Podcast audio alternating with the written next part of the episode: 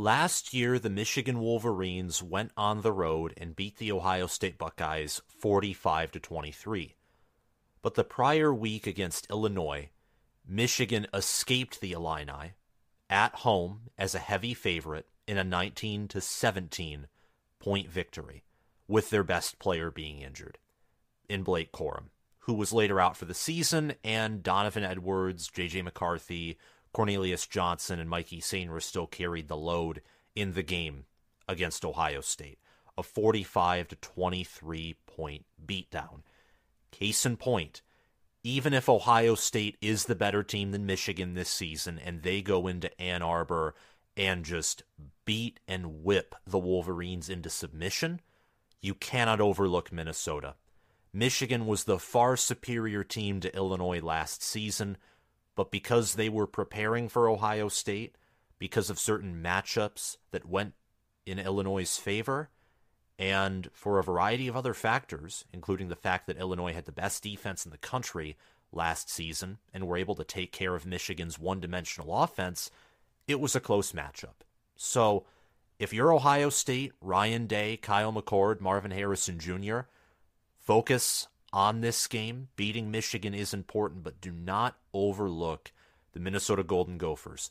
Every every game counts. And it's the same story for Michigan, like I said in my Michigan and Maryland preview and prediction video.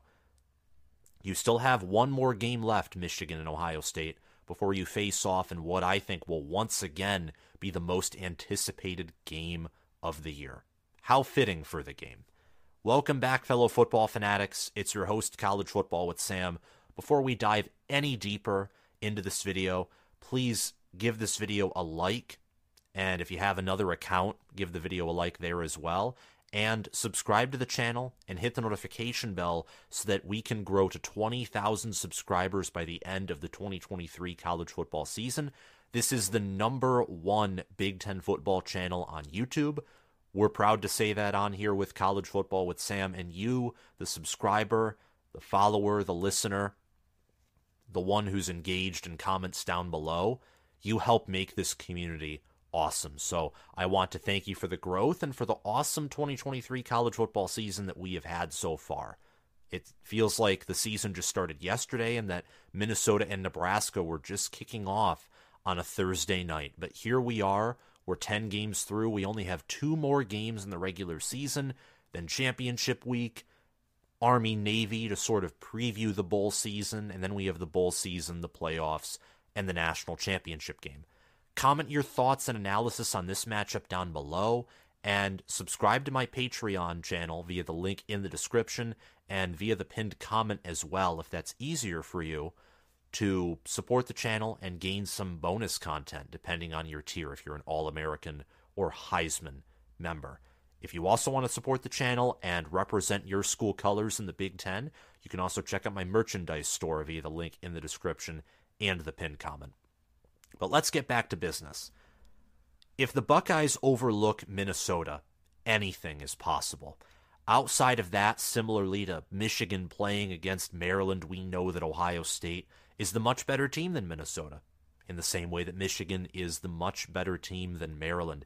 Minnesota is coming off of a humiliating 30 to 49 point loss to Purdue on the road in which Minnesota, who typically has a vaunted, feared, aggressive Joe Rossi defense, allowed 353 rushing yards. Purdue rushed for eight yards per carry and four touchdowns.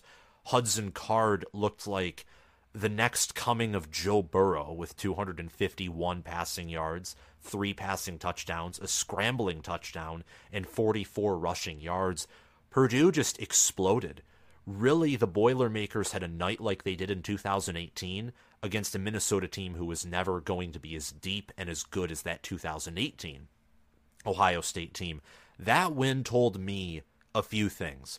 One, Ryan Walters has the entire locker room, staff, and program bought into what he wants to do. I think he's going to be successful long term, and I said that in the preseason. But I thought that this year would be rough.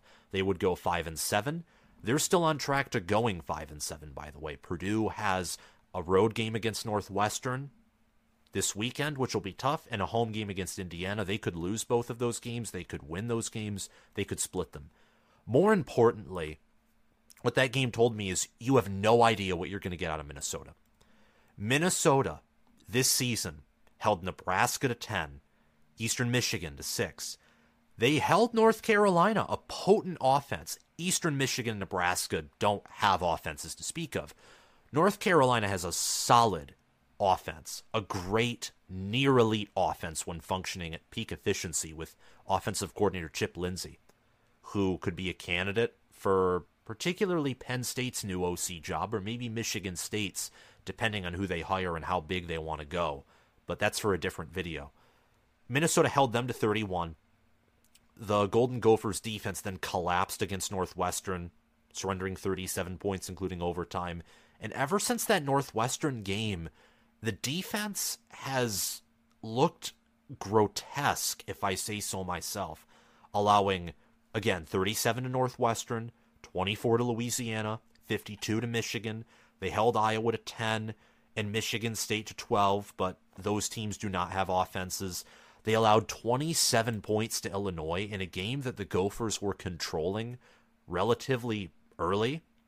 They led 17 to 14 at the half. They led 20 to 14 early in the third quarter, but Illinois had four passing touchdowns. Four passing touchdowns on a secondary that has Justin Walley, Tyler Nubin, and great players in that secondary.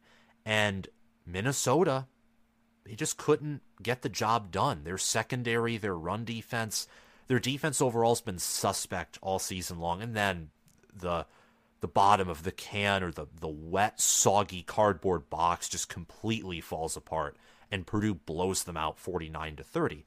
At the same time, the Minnesota Golden Gophers, their offense has steadily improved.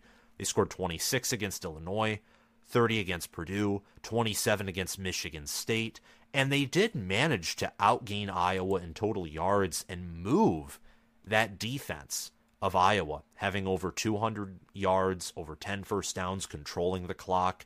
They ran the ball for over 100 yards and passed for over 100, having a balanced attack against a great Iowa defense. So with Minnesota, you don't exactly know what you're going to get out of them. We just know that they're mediocre or maybe above average at best, and they're pretty trash and terrible, much like the entire Big Ten West at their worst. For Ohio State, it's of course much more complicated than that and not nearly as disastrous or I want to peel out my eyes when talking about the Ohio State Buckeyes. The Ohio State Buckeyes at worst are frustrating to watch if you're an Ohio State fan or if you're someone like me who loves Ryan Day's offense in its 2021 2022 and even 2020 and 2019 form, and you look at this offense and you think to yourself, what are they doing? Either Kyle McCord, he's inaccurate at times, the offensive line falls apart. Ryan Day is forcing the run when Henderson is typically at his best when the pass is opening up the run and he isn't being force fed carries and he gets to stay healthy and have stamina. And then there are other moments where Marvin Harrison Jr. takes over the game. Kyle McCord is throwing dots across the field, and there's explosiveness everywhere, and the offensive line functions well. So, what's fascinating about this matchup is Minnesota could show up and play their best game of the season, and it wouldn't necessarily be surprising if Ohio State played of their one of their worst games of the season because both of these teams haven't necessarily been consistent all season long. Oregon's been consistent and ruthlessly efficient. Same with Michigan. That's why I have them as my top two teams Michigan at one, Oregon at two. Washington has been consistent. They've had some down moments, but they're consistently winning. They consistently win via their passing attack, and they've really only had one off game where their defense somehow won them their matchup against Arizona State, and their offense looked horrible. Georgia has been consistent. They have had problems stopping the run all season long. Their passing attack is great with or without Brock Bowers, and their pass defense is elite. For Ohio State, they've been consistent defensively. They've had an elite defense all season. There are some times, though, where you can run on that defense, although I think mostly that's due to conservative play calling. The offense is either hot or cold. Typically cold in the first half, hot in the second half, but we have seen times where that's just not the case. Like against Michigan State, the offense was hot right out of the gate. In the second half, it was cooler, and Ryan Day didn't want to risk any injuries, wants to rest his team, get them healthy, so pulled the plug, put in some backups, Lincoln Kienholz, true freshman, got some game action.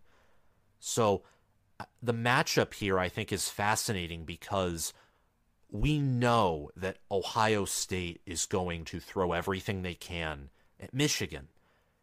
And whether Michigan was overlooking Illinois last year or not, it's safe to say they didn't play their best game against Illinois. And it's safe to say that the staff probably intentionally saved some juice of the team for the Buckeyes because they have to travel on the road. They're going to be an underdog, and it's a very hostile environment. And I think for Ohio State, they are going to want to save some of that sizzle, some of that steak, some of the energy, and some of the decision fatigue. They're going to want to play a simple game here, much like Michigan against Maryland, and you can't afford to overlook anyone. That's a cardinal sin in college football. And we've seen games like Tennessee against South Carolina last year where the players for Tennessee literally said after that game, Oh, we thought we were just going to roll in and win. Well, geez, that's funny. And then you watch Spencer Rattler just tear apart your pathetic defense. Anyways, I digress. Minnesota is 5 and 5, Ohio State's 10 and 0. The Buckeyes are number 2 in football power index. Minnesota is 61st. The line on this game is Ohio State minus 27 and a half. The Buckeyes are given a 97.1% chance to win. And Ohio State, according to Football Power Index, if you subtract Minnesota's value from Ohio State's and give Ohio State three points for home field advantage, which is about typical of home field advantage point values in college football, Ohio State should be favored by 30 points. I think that what's baked into the Vegas line that a computer like FPI couldn't necessarily calculate, or maybe it could calculate, but it would be experimental to say the least, is the fact that Ohio State has a big game ahead of them, and there is a chance that they look past the Golden Gophers. In the same way that Michigan, they're only favored by 19 and a half on the road, or 19 against Maryland. Maryland's not that much better than Minnesota. I'd say that Maryland has a higher ceiling, or at least they have a much higher floor. I mean, allowing Purdue to blow you out like that, just like Illinois did earlier in the season, it's humiliating. Yes, Purdue has a very high ceiling when they're hot, especially on offense, but nonetheless, a full eight point difference in two teams that aren't really that different.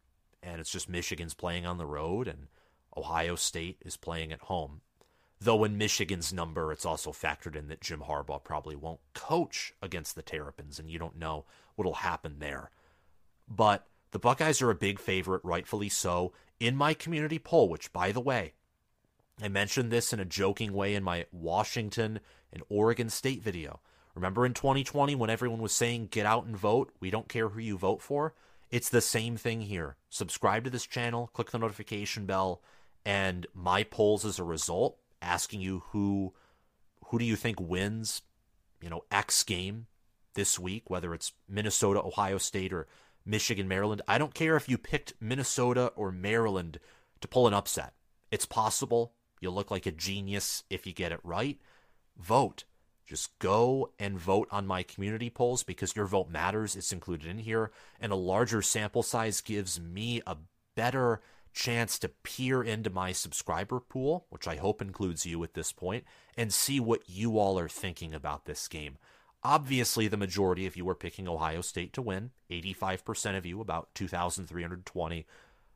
However, there is a chunk of people out there who are picking Minnesota to pull off the upset. About 15% of you were around 380 to be exact. What I'm curious about in this matchup is the run game. Can Ohio State run on Minnesota? Because we know from Minnesota facing off against Illinois, from them facing off against Michigan, everyone has been able to pass on Minnesota, even with Minnesota having 11 interceptions, nine forced fumbles, 22 sacks, which statistically is decent for a Minnesota defense. But you look into the intangibles and you look into the little things like tackling and coverage, everyone's been able to pass on Minnesota. The question is will Ohio State be able to run on Minnesota? I know that Minnesota's defense overall isn't phenomenal, but Ohio State's rushing attack's been questionable. The reason why their average yards per carry is going up is because of Henderson's big runs. Henderson either gets short gains, maybe some medium gains, and then he'll he'll pop a big gain, and that's a big part of the rushing attack. The ground game still hasn't been a consistent factor, I would say. And against Michigan State to a certain degree it was, but then again, Michigan State's defensive line was able to push around Ohio State's offensive line. The problem is Henderson just had too much speed for Michigan State. And I think Minnesota has a faster, more athletic defense than the Spartans do.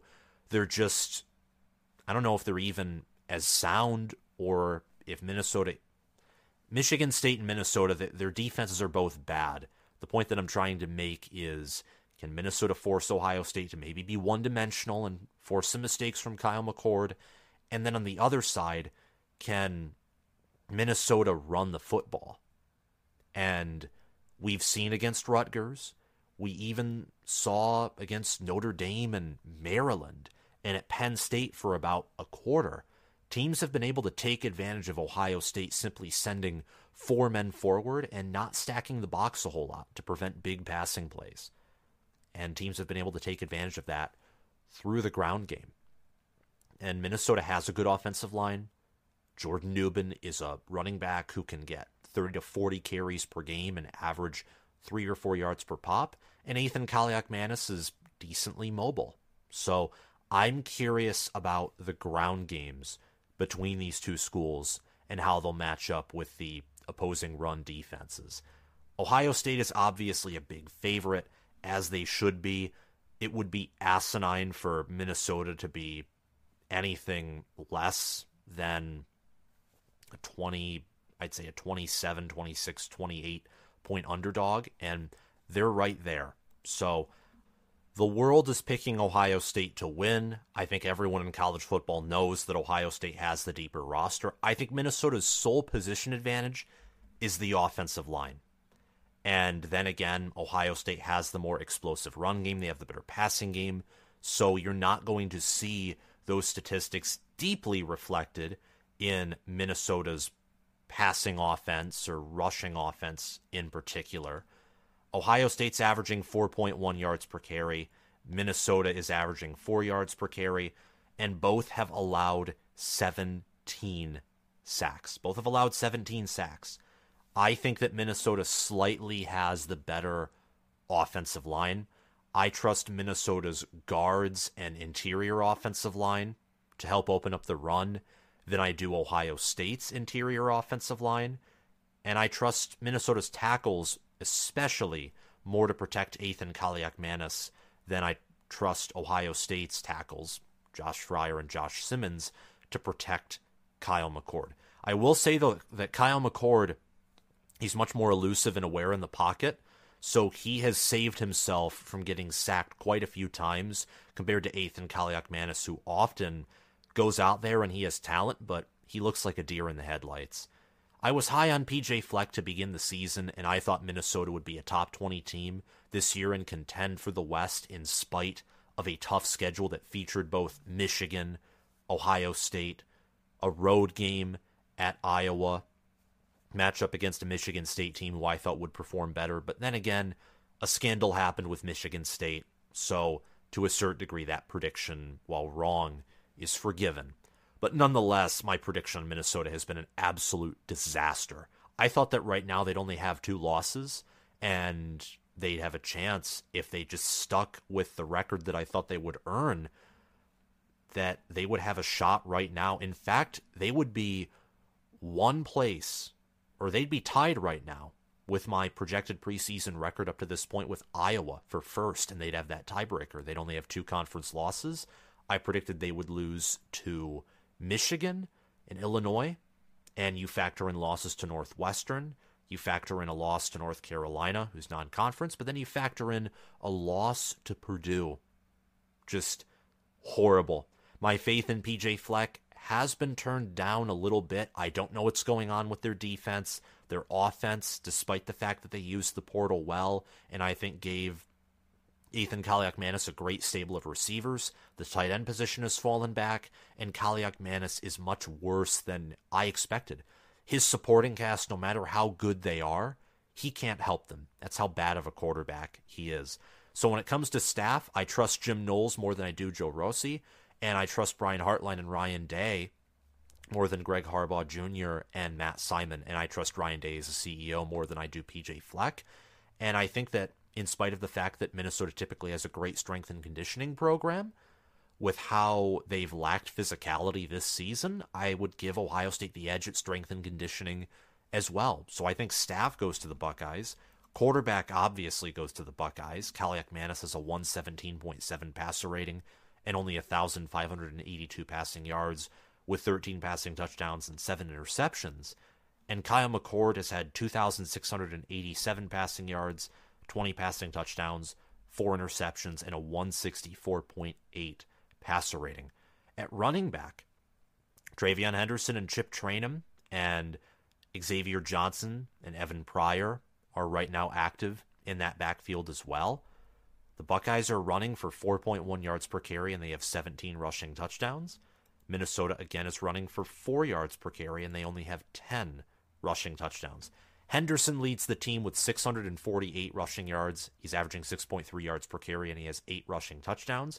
I expect him through the game against Minnesota, the game against Michigan, and whether it's the Big Ten Championship game, bowl game, college football playoff run, I think that he will break a thousand rushing yards or at least get very close, despite sitting out a few games to mend an injury of his.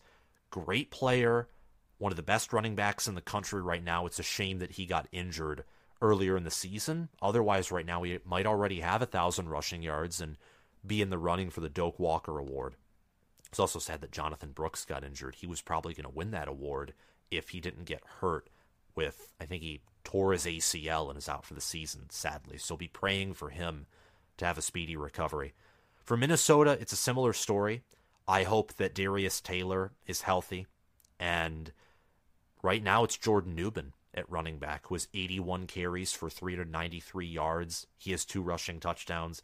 Taylor, I, I don't know if he's out for the season, but he's been out for quite a few games for now, so I'd assume that he's done for the rest of the season, but I don't exactly know there.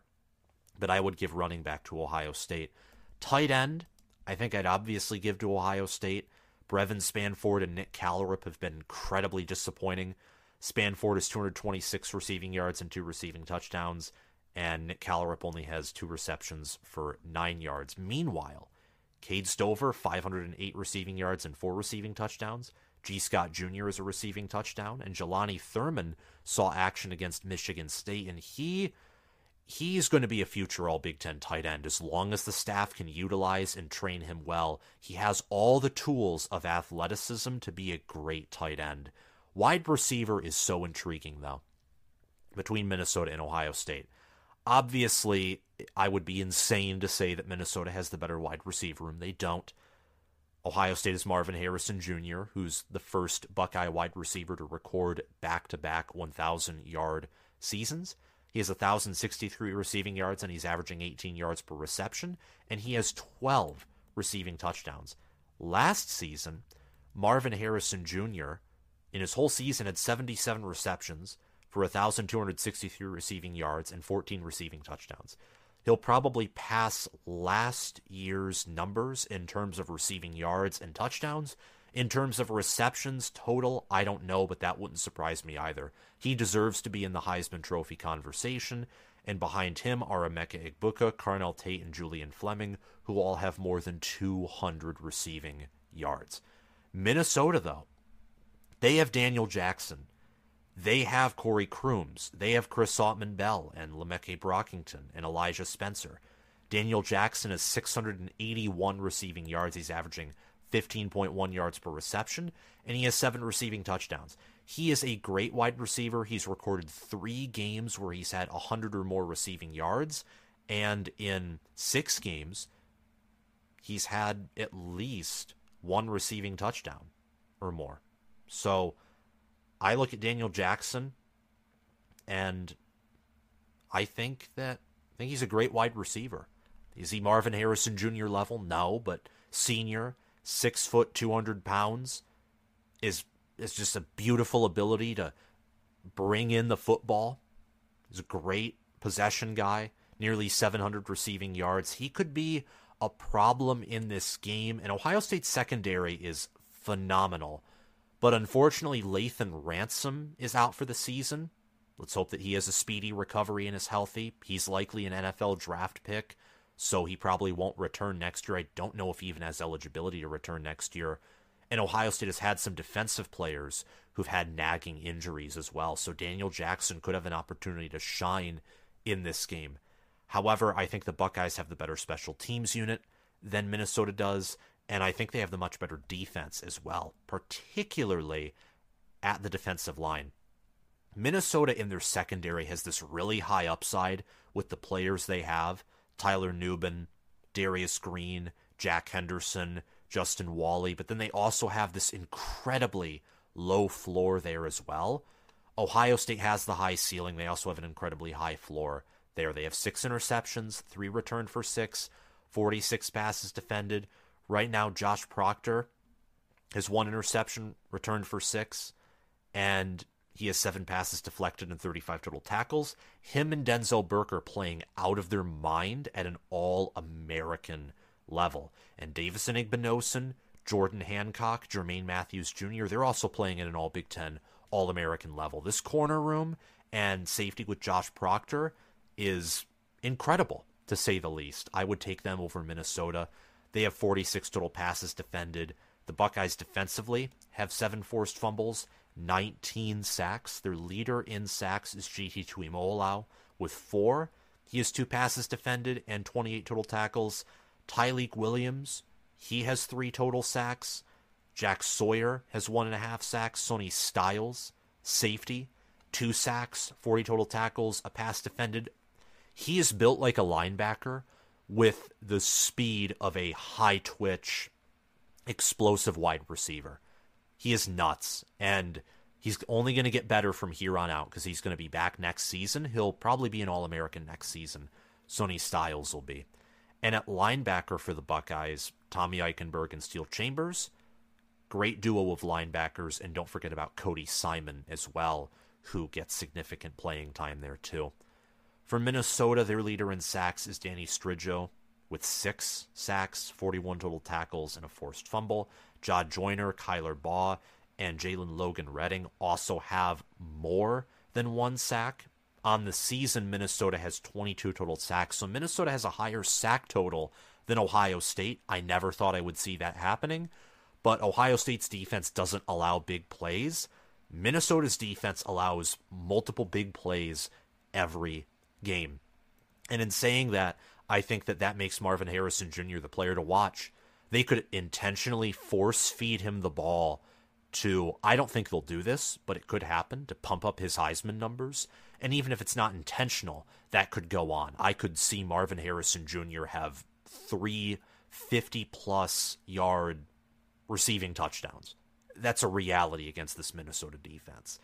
And if Ohio State wants to win and they want to win big, feed the football to Marvin Harrison Jr. because I doubt Minnesota will be able to cover him. Out of all teams, no team in college football can cover Marvin Harrison Jr. for the whole game. I think Minnesota in particular is one of the worst Big Ten teams when it comes to defending big plays through the air. So I'd expect Ohio State to take advantage of that. I think that Marvin Harrison Jr., if he has a big game here, and I expect him to be the best wide receiver that Michigan has faced all season and perform the best against them, even in Ann Arbor in likely snowy conditions, I think that he will reach the Heisman Trophy ceremony.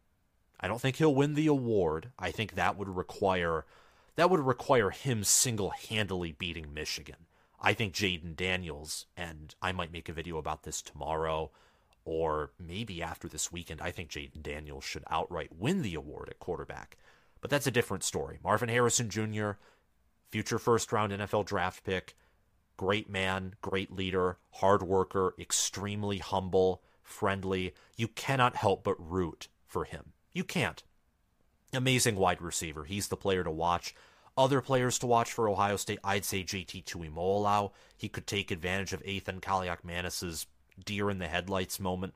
Maybe he can get a pick six, fumble recovery for six, or get a few sacks.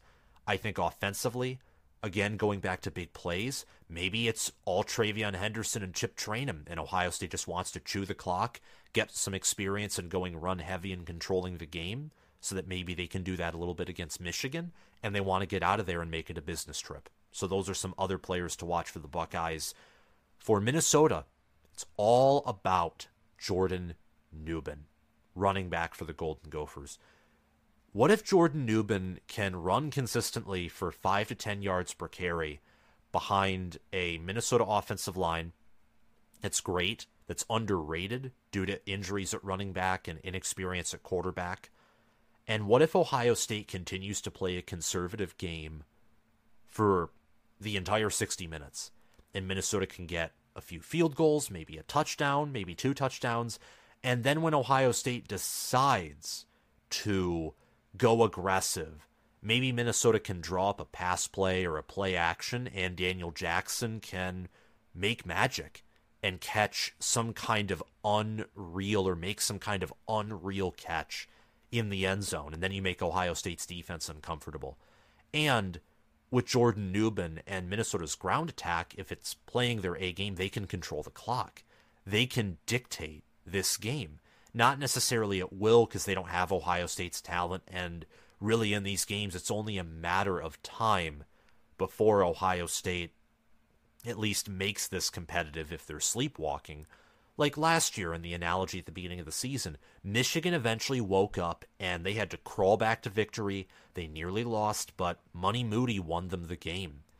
If you're Minnesota, you want to you want to do what Illinois did to Michigan last season, which I don't think there's the same matchup potential there, but it's possible. Ohio State this season has not looked as crisp as Michigan did last year. Michigan last year looked like an unstoppable force in the middle and later part of the season, in the second half.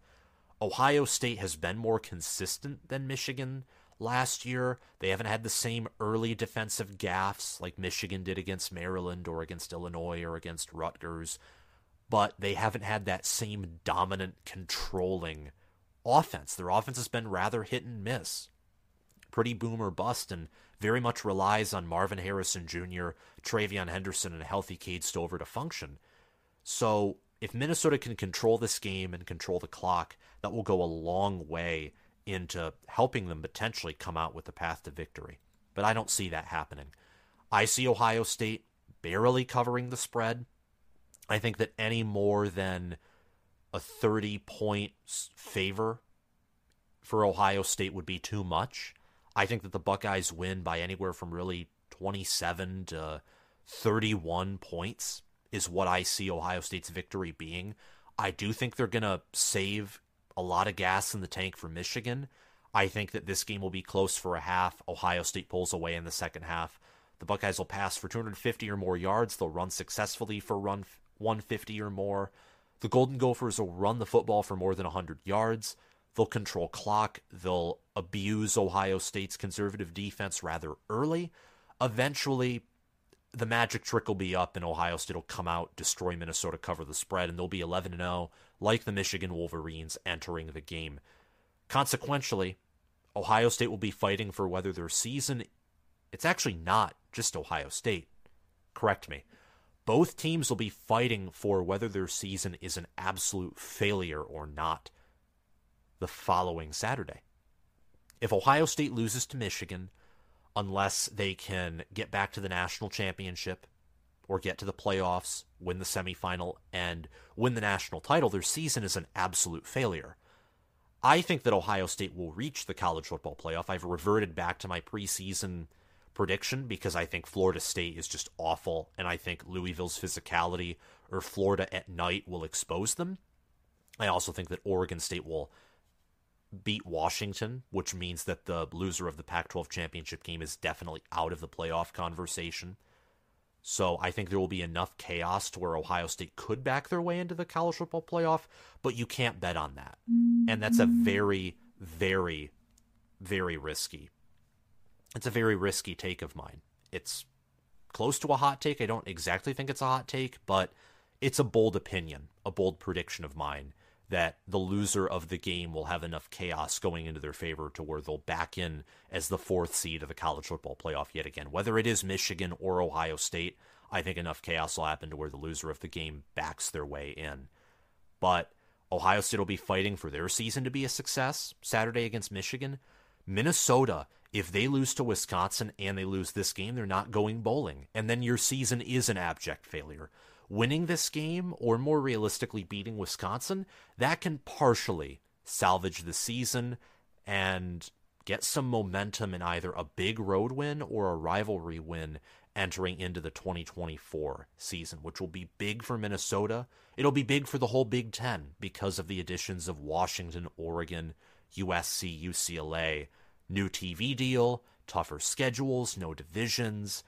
I really want that four team Big Ten championship playoff format so we can have four teams contend for the Big Ten title rather than just two out of 18.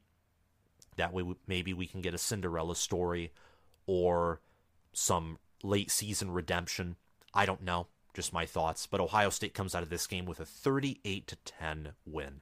Thank you all so much for watching this video. I want to give a shout out to my patrons Crash2488, Anthony McDowell, Justin Rogg, Spencer Bringhurst, Noah DDLC, SFS Inverted, and Will Loftus, Gabriel Calendar, Roaming Gnome, Matthew Sale, Chris Lane, Austin Christmas, and Zubin Za.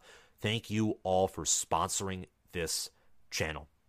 If you want to get bonus content and support the channel, sign up as an All American or Heisman patron. If you just want to support the channel and have your name featured at the end of the video, that's no problem either. It's only $5 a month. You can join as the All Conference patron member.